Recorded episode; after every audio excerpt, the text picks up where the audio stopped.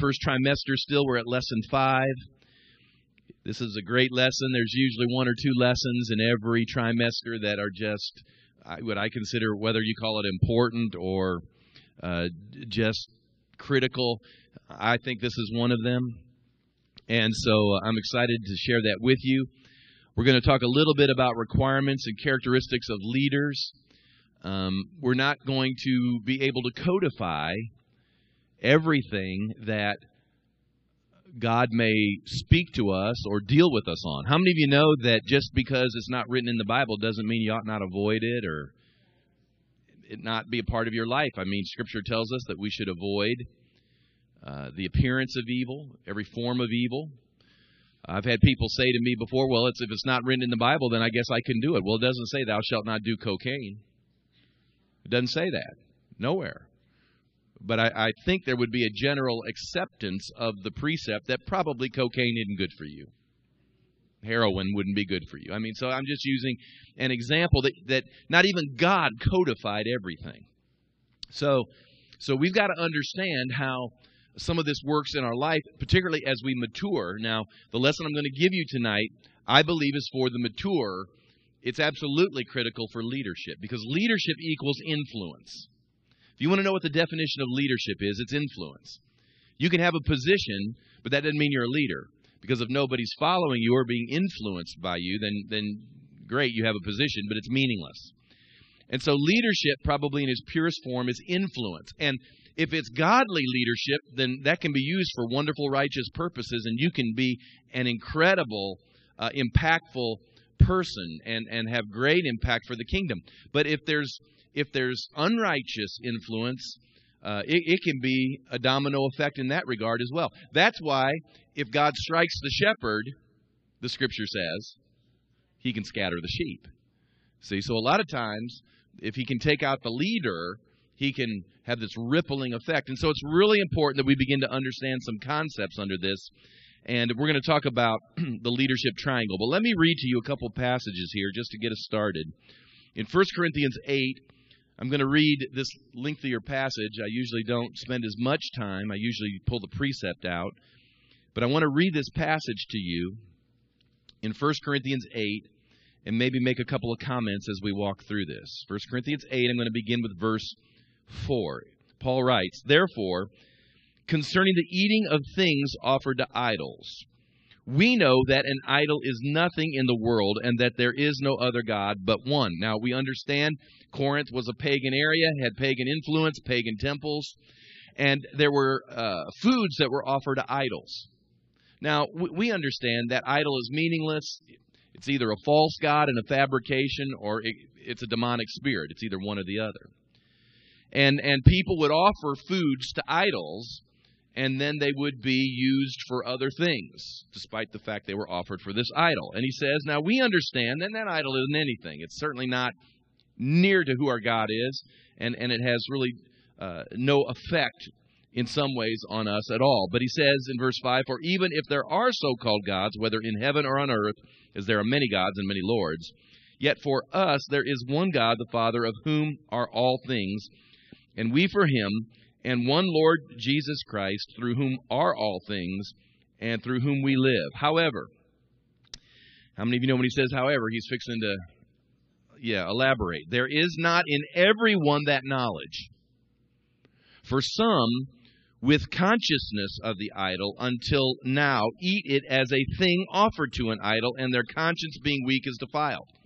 Now he's setting up this scenario that there are some people, believers, who because of their and we can label it immaturity, we can we can label it newness, naiveness.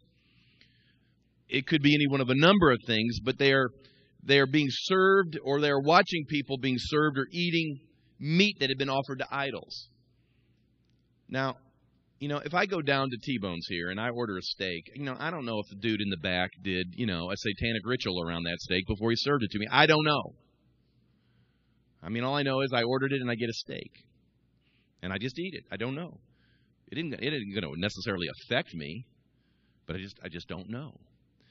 But can you imagine if these things were done in full public view, and then that steak was offered, and then you just kind of shrugged your shoulders and said, "Oh well, you know, Steak, steak. Eat more beef. Let's go for it. You know, I mean, it would, it would, it, it, for, for some, it would cause great consternation. And he, and he says, because of their conscience, at this point, is weak, it's defiled.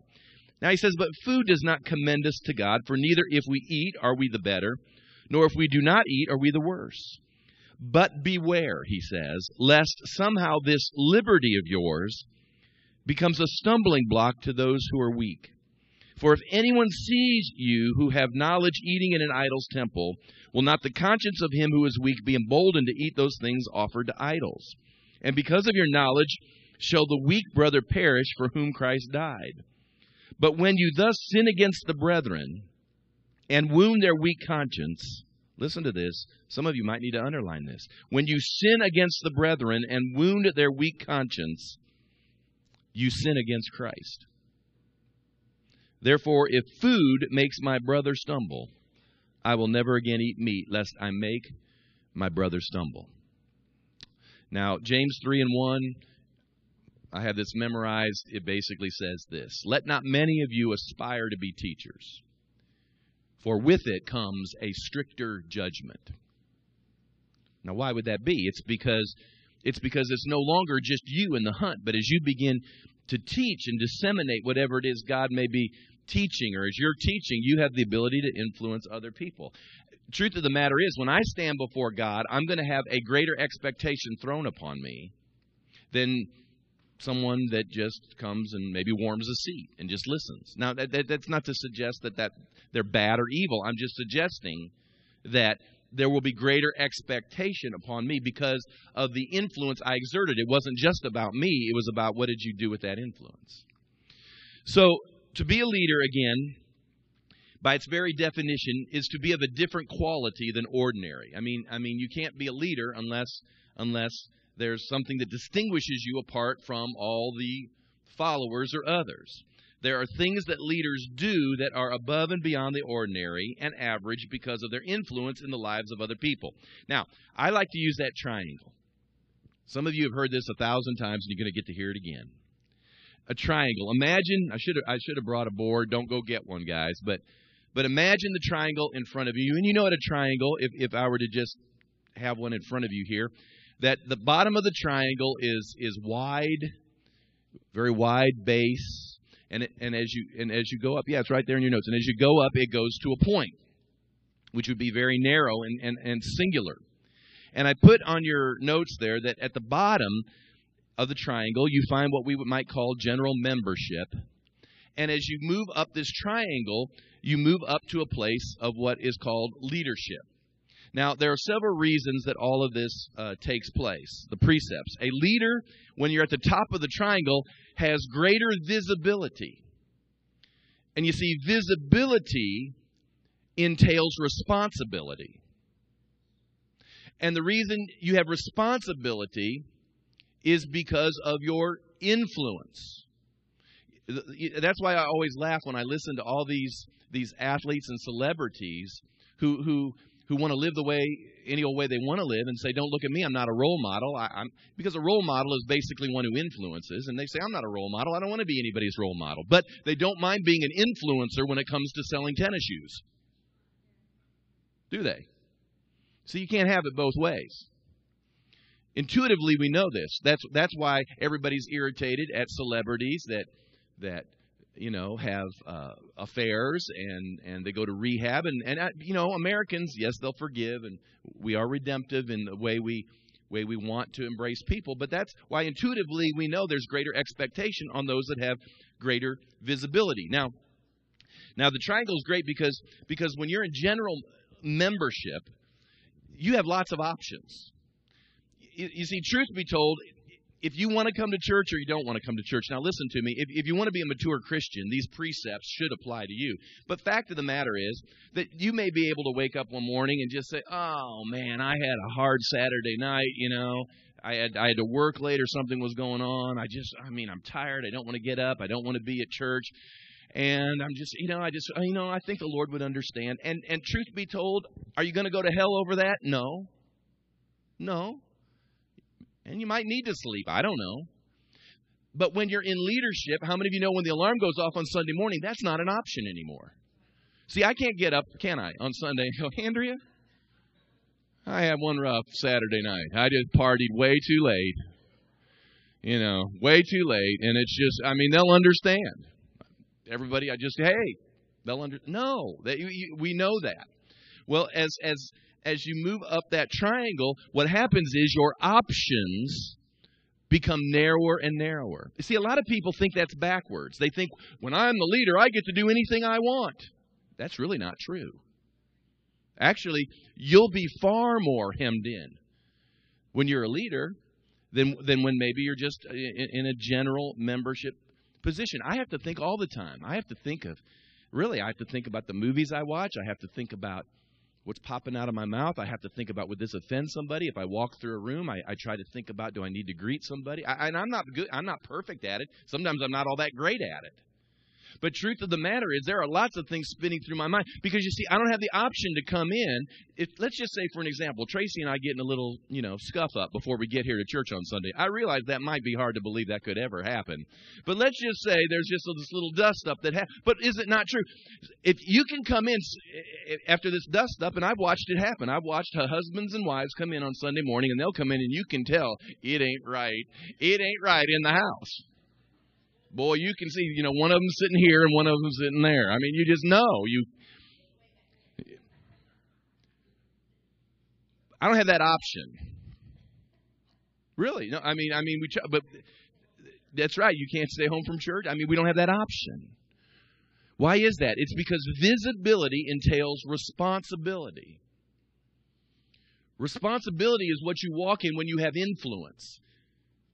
Because I can tell you through the years, even though leaders, even within the life of the church, aren't the pastor per se, I cannot tell you how many conversations with people I have had in my office that have said to me, This person is a leader, and do you know I saw them do fill in the blank?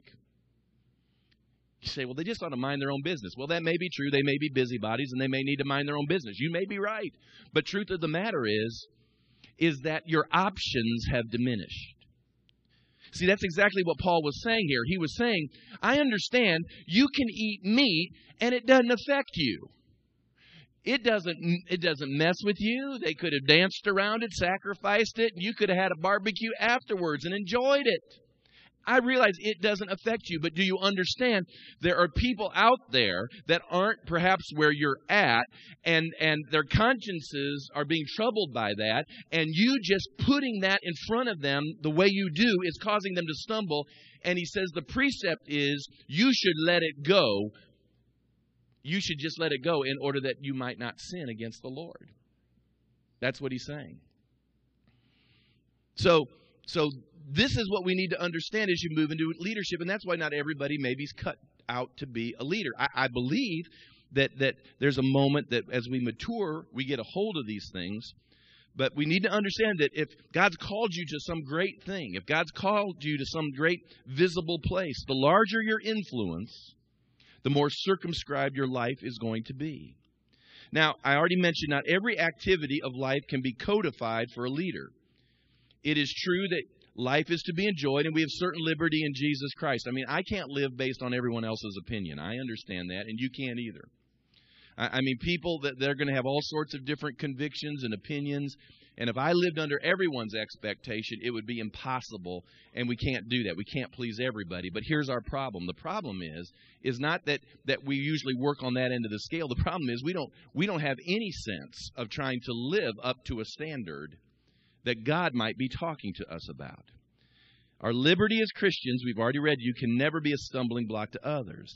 A leader must constantly introspect and evaluate what is before them and how it will affect their influence.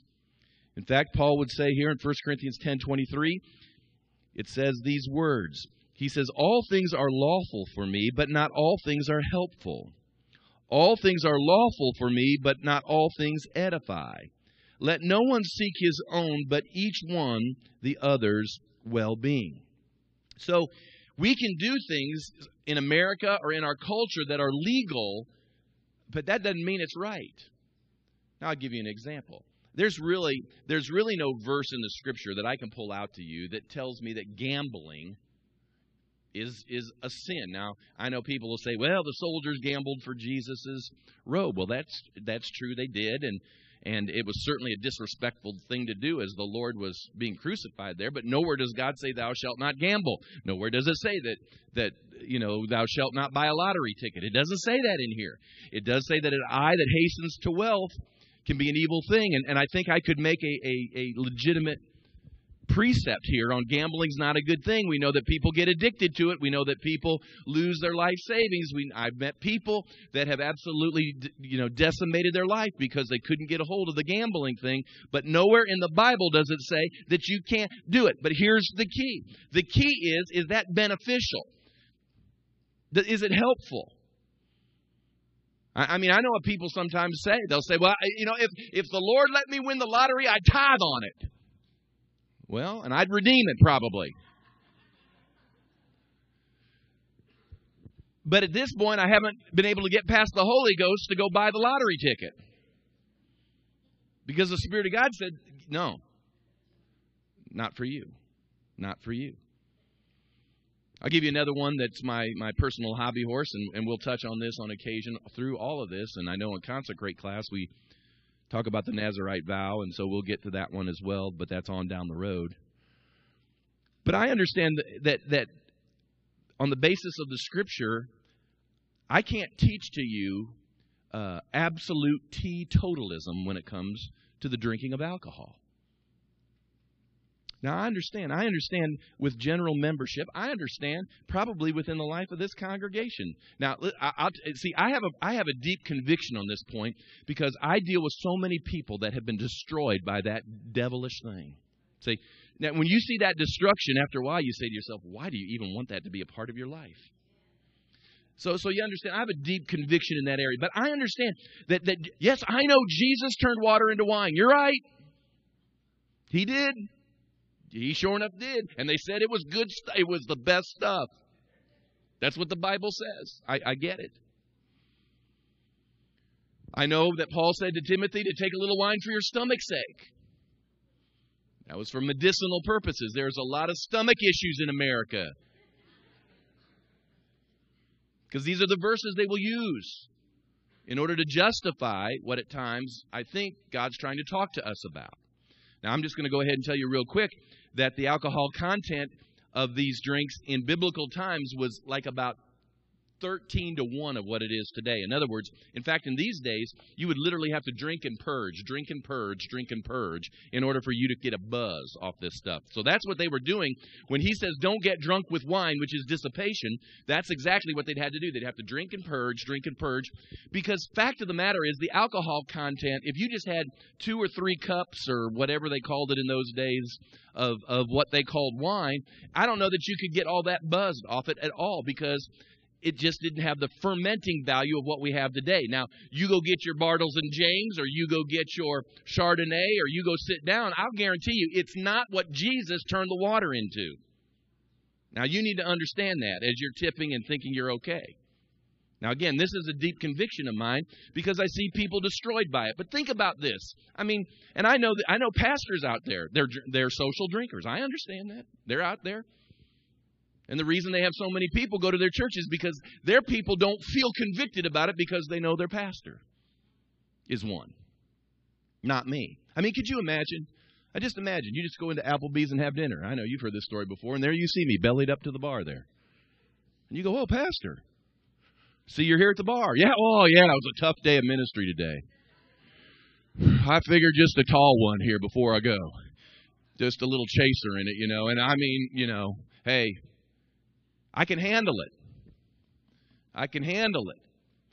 How many of you know how many people would stumble over that? I, I mean, un, un, uncounted numbers would stumble over that. And, and here it is for me. For me is my beer isn't worth keeping somebody out of the kingdom. Now, I, again, you can't codify everything, and you have to leave a lot of things to people's personal conviction. I will tell you this, because if you link up with me in ministry, that will become your personal conviction. Really, it, it will. It becomes your personal conviction. You say, Well, I don't know. I don't think it's my personal conviction. Then you probably aren't called to leadership here. I, I want you to worship here. I, I want you to love God here, and, and you can join with us in a lot of wonderful ways. But I'm not linking up with somebody that, that another person can walk into my office and say, Did you know so and so who's a leader? I saw them. I saw them. They were teaching the other day, and I saw them down at, at the quick shop, and they were buying four cases. I'm not, def- I'm not going to defend that anymore. I've had that happen to me, but I'm not defending it anymore. And I've had people come and go from leadership because this was one of the convictions that they didn't want to adhere to. And God bless you. I'm, I'm, I love you. God loves you. I, I don't. Do I think taking a beer is going to send you to hell? No. But I, but I, uh, but I think it diminishes your influence. And I'll just tell you this: it diminishes your influence with me. Because you know what? I think it's making a lot of people stumble. Amen. And see, that isn't even the beer talk yet. See, we haven't even got to the beer talk yet. What do I look for in a leader? What does God want in a leader? Let me go through this. Here are the five C's of leadership. 1 Timothy chapter 3 uh, and, and in Titus chapter 1 as well, we find uh, there uh, Paul beginning to enumerate the things that uh, he looks for in leadership. Now, he uses, obviously, terminology like uh, elders and deacons, and, and these things are so. Um, I, I just want to, because sometimes we get hung up because of our traditions and the churches we grew up in and what that meant there and how just let's just start with a blank slate and let's just call it leader all right what, what are we what are we looking for in a leader and 1 Timothy chapter 3 and some others are great places, and I just use the five C's. Number one is character. Character. And he goes through here, 1 Timothy 3. He talks about being the husband of one wife, uh, and I believe that has to deal with uh, monogamy and polygamy. I don't believe divorce is the unpardonable sin. Um, uh, you know, I, I think it has to be dealt with and healed and understood. But uh, at this point, it's, you know, you're in a monogamous, married, covenantal relationship. Temperate, sober minded, good behavior, hospitable, apt to teach. Well, there you have it. Not given to wine, not violent. You never want your leaders violent. I mean, that's just not greedy for money, gentle, not quarrelsome, not covetous. So he's beginning to give some of the character qualities. And your leadership is only as good as your character. Again, you can have title and position, but your influence is only as strong as your character. And many people in leadership positions, both in the world as well as in church, have lost their capacity to influence because of a character defect. How many, you know, and, and I'm not beating up on him, but our governor lost all his influence. Now, now you can like Mark Sanford, and, and, and I can like him, like him, but he's lost his influence with me and most of this state. He was one of the people that people were talking about running for president. That's out the window now. It just isn't going to happen. Why is that? It's because character, his character could not sustain him. Now, again, I'm not beating up on the man. I believe that that, it, that if he repented, and I believe he has, and and and and you know, he can be restored rightly before God as a believer. Now, he's going to have to work for a good while to restore trust with regards to his character. The easiest life to live is the one that is the same life privately as it is publicly. That's the easiest life to live. Don't be something different in private than you are in public. See, the reason life for me is pretty easy is because I not only not drink here, I don't drink at home. You know, what I watch on TV is is is acceptable and within the boundaries of what really a mature Christian should be watching. I don't have to worry about when I come out of movie theaters and wondering if someone saw me come out of that despicable show because we don't go to despicable shows. In fact, we've gotten up out of a few that snagged us. And uh, you know what? That's good. I think every now and then, if we get snagged, it's good just to challenge our character at that point and find out what we're made of. And if you had to get up and leave it, hey, if you got to stay there, if your character's worth that eight bucks, something's wrong. Just get up. Get up. In fact, go ask for your eight bucks back. I mean, if they won't give it to you, then they didn't give it to you, but you retained your character. It was worth it. Secondly, what do I look for in a leader? Is competency. Obviously, a leader has a righteous heart, but there needs to be competency in the area of leadership. A leader needs to know what they're doing, where they're going, how they're going to get there. Um, in 2 Timothy 2:15, it says, uh, Be diligent to present yourself approved to God, a worker who does not need to be ashamed, rightly dividing the word of truth. And so there's an ability to be able to understand what God says, to implement it in your life, to be competent in what it is that you're giving oversight or leadership to. Um, you know, I, I think it's a good thing if, uh, for instance, we're sick and we have to go to the hospital and we're seeing a doctor, a surgeon, and I, I think it's a wonderful thing, and it may be something you even need to track down. I'd want, I would want a Christian doctor to do an operation on me, and that would be important. But at the same time, uh, just because he's a Christian doesn't mean I'm going to let him cut on me. I want him to be a competent Christian doctor. Are you following me? I mean, I don't want a doctor coming in saying we're going to cut you open and then get led of the Lord. Well, uh, now you're saying, well, you are you being flippant? No, I'm just saying, how would you feel? You're just saying, I don't know what I'm doing. I'm just going to be led of the Lord. Well, where are you going to cut? I don't know. I haven't figured that out yet. I'm just going to pray in the Holy Ghost to figure it out. You being flippant, Pastor? No, I'm not being flippant. I'm just saying competency has its place, right?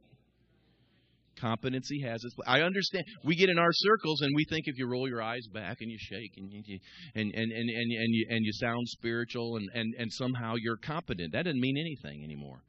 I, I, I used to say, I don't care how long you lay on the floor under the power of God. I want to see how well it works when you get up and start walking it out. Competency. That's important. That's the plugging in of precept. The third thing you look for is calling. I, I, I, I know we used to teach this, and I repent from that, and I was mistaken. And, and I want to say this carefully and lovingly. We used to say everybody could be a leader, and I'm not sure everybody's called to be a leader. I think you're called to the ministry. I think everybody's called to the ministry. I think everybody's called to put their hand to something, to help, to assist, to do acts of service, to to do all kinds of I think everybody's called to the ministry in that regard, but but but I do believe that there is a unique calling to leadership. And and and I think that makes sense because if everybody was a leader, then there could be no follower. And and so I think God probably taps uh, statistically a fewer number of people with regards to leadership. So, so not everyone may be called to be leader in the positional sense. Um, but but you need to know that God's called you to it because I'm telling you, the first time, and you could ask the Connect uh, group leaders, you can ask some of the guys uh, that have worked with me. I mean, the first time you find out what getting your hands in the midst of, of people's lives in ministry, and you find out it ain't always as fun as you thought it was going to be. I mean, there are days, I'm going to be honest with you, the only thing that keeps me going forward is the fact that there was a time way back when, when God called me, it was it was undeniable. It was forever etched in my mind. And I would have walked away from this numerous times had it not been from the fact that I knew I would be sinning against God because He called me. I mean, I knew God called me to this. And, and you know, that's what happens when the heat gets turned on, is you find out if you're really called to do it. Now, Again, a calling does not necessarily grant instant access to leadership because we've talked about some of these other things already about knitting and and and, and being under authority. But calling is an important feature of being a leader. And then I put the word charisma down. Charisma is the Greek word for gift or for grace. Charisma. Uh, a leader has certain, I believe, supernatural abilities or anointing to do the work of the ministry. I mean, there has to be a touch of God on people's lives to be leaders in the church. I mean, you can be you can be good people, righteous people, but but there needs to be a touch of God on your life as well. And not every leader has the same gift, but there's an aspect of divine empowerment for leadership. It doesn't mean everybody has to be me or has to be Trace. We're not talking about that. But but there's just there's just some divine evidence that God's at work there. And and and that's an important part as well. And then lastly, I put down here chemistry. Chemistry.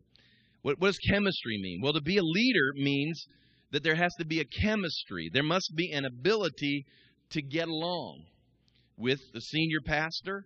Uh, obviously, my wife oversees the woman's arm of uh, the ministry, and there has to be this chemistry there uh, because we're going to be working together in the ministry if an individual is contentious or irritating, then what happens is that saps energy from those who are trying to work in harmony together.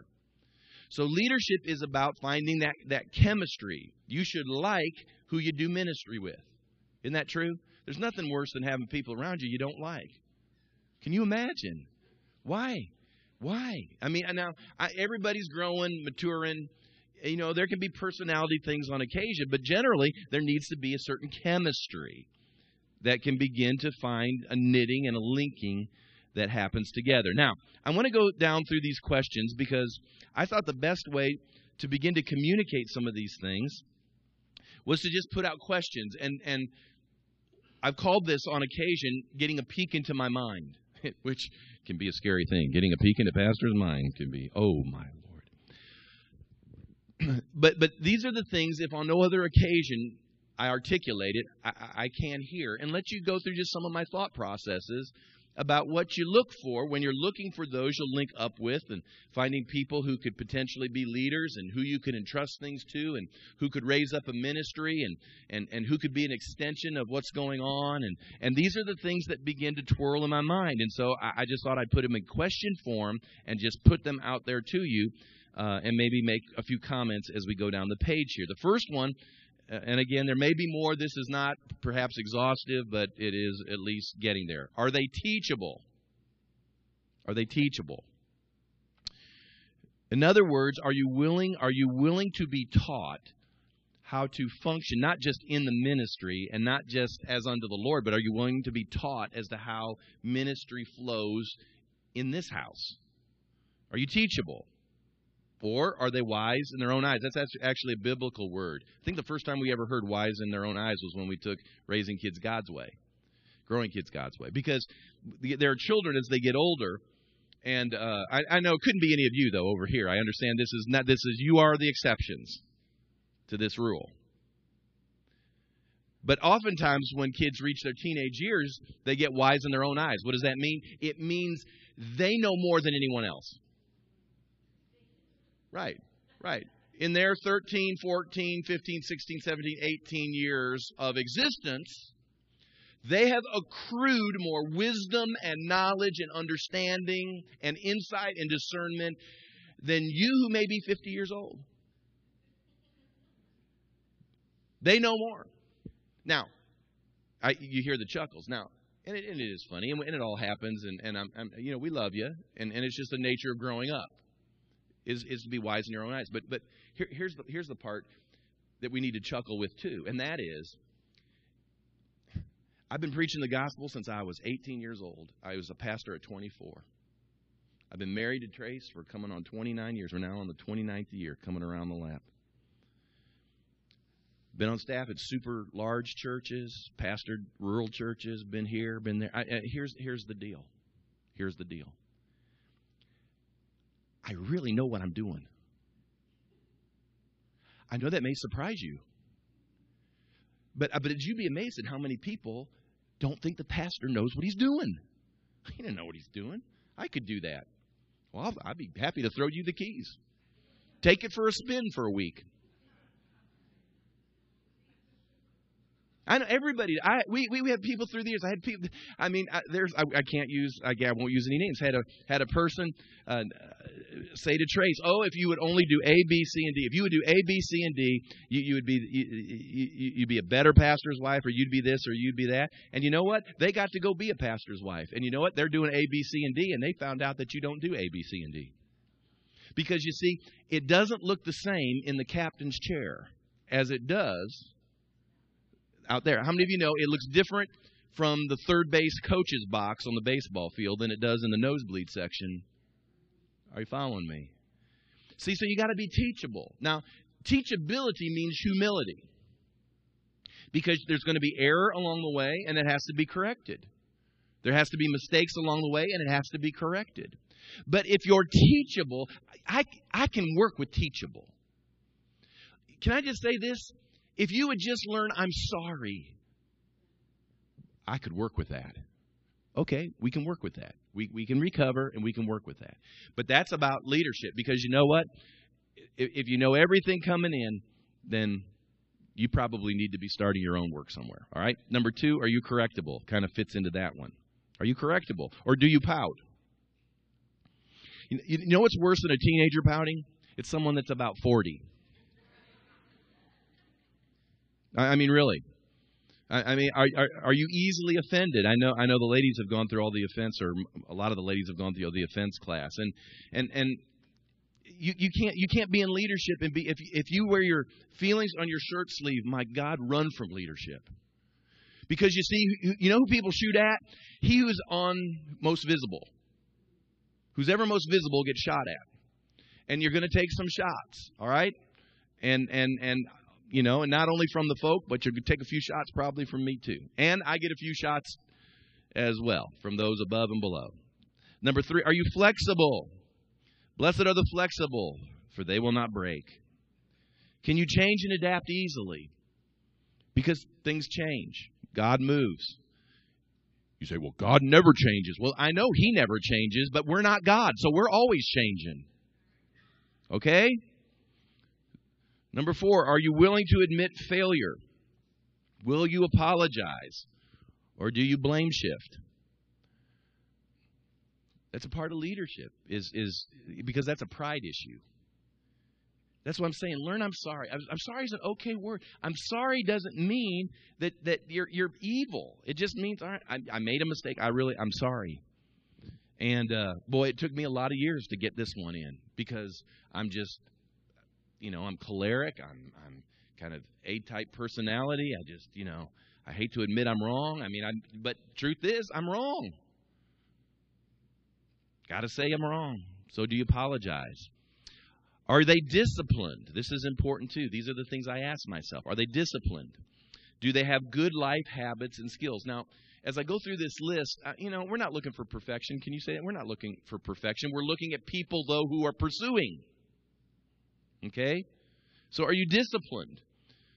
Because if you got to be to events on time, see, and you're not here on time ever, then it's really hard to consider that leadership material. I mean, I, am telling you that I'm, you say, I don't. Why do you make a big deal about it? Because it's a big deal to me. We start on time. How many of you know 10 o'clock Sunday morning, this thing gets cranked up? We have the countdown clock. It's on the hour. Set your watches. It's going to happen. All right, 6:29. We're starting on Wednesday night. Now I may go a little long, but it's because the Lord has so much He wants to communicate to you. All right.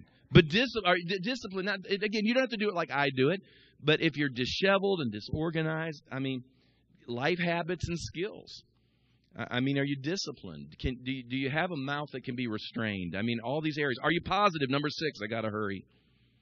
Are you a positive person?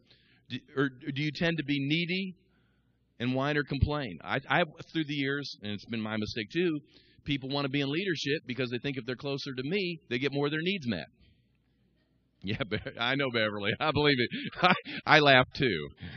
No, that's really not true. Because my expectation is you don't need me as much because you're a leader. All right? So are you positive?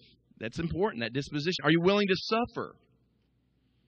To sacrifice. That's what leadership is about suffering and sacrifice. You say, really? Yeah, just look at Jesus. I, I, I mean, that's a part of what it means to be leadership, to face hardships initiated by the gospel. I mean, these things are important when, when building funds come along. I mean, leadership gets in the hunt. I, I mean, they're up to bat and, and they're they're sacrificing. They're doing what they're supposed to be doing. They're giving up their schedules. They have parties and things they can go to, and pastor schedules a meeting. Oh, yeah, I'm at the meeting.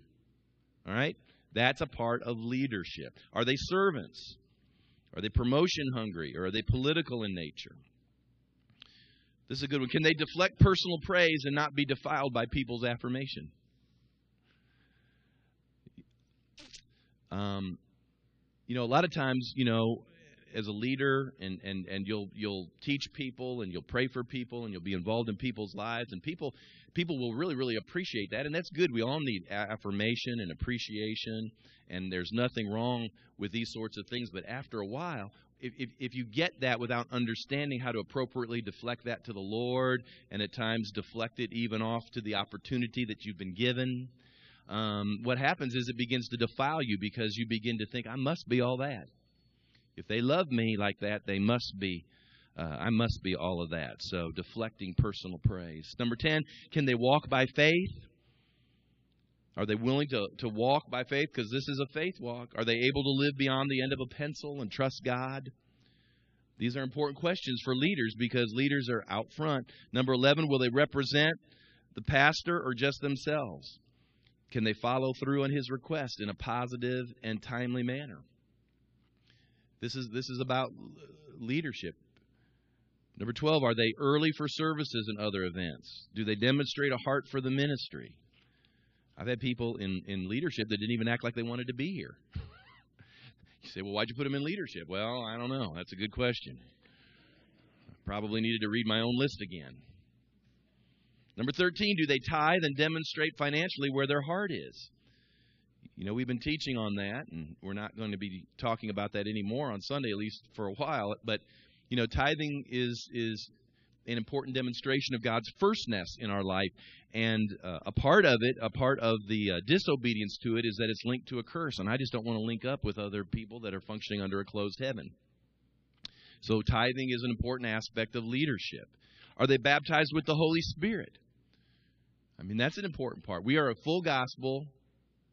We use the term Pentecostal church. And so I want to know that they're baptized with the Holy Spirit. Do they want to pray? How many of you know if leaders don't want to pray, we got a problem? So they need to want to pray and be a part of all of these things. And then number 15, are they a blessing to be around with, or is there a weariness when they're around? I had a message years ago that I that I called, Are you a sapper or a zapper? You know, some people you're around, they just zap you. You're full of energy, you're encouraged, you know, you're you're just lifted up, and then there are others that you're around and they just sap you dry. They just drain you. Oh, jeez, I'm being drained again.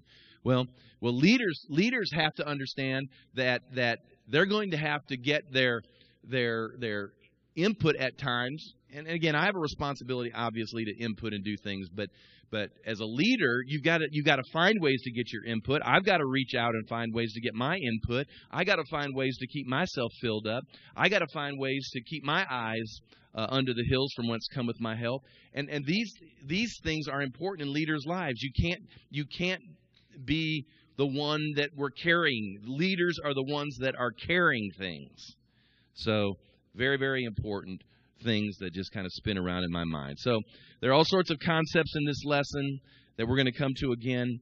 And uh, I'm just sharing them, and hopefully, the Holy Spirit will begin to soften your heart and open your eyes uh, to the high call of God when it comes to.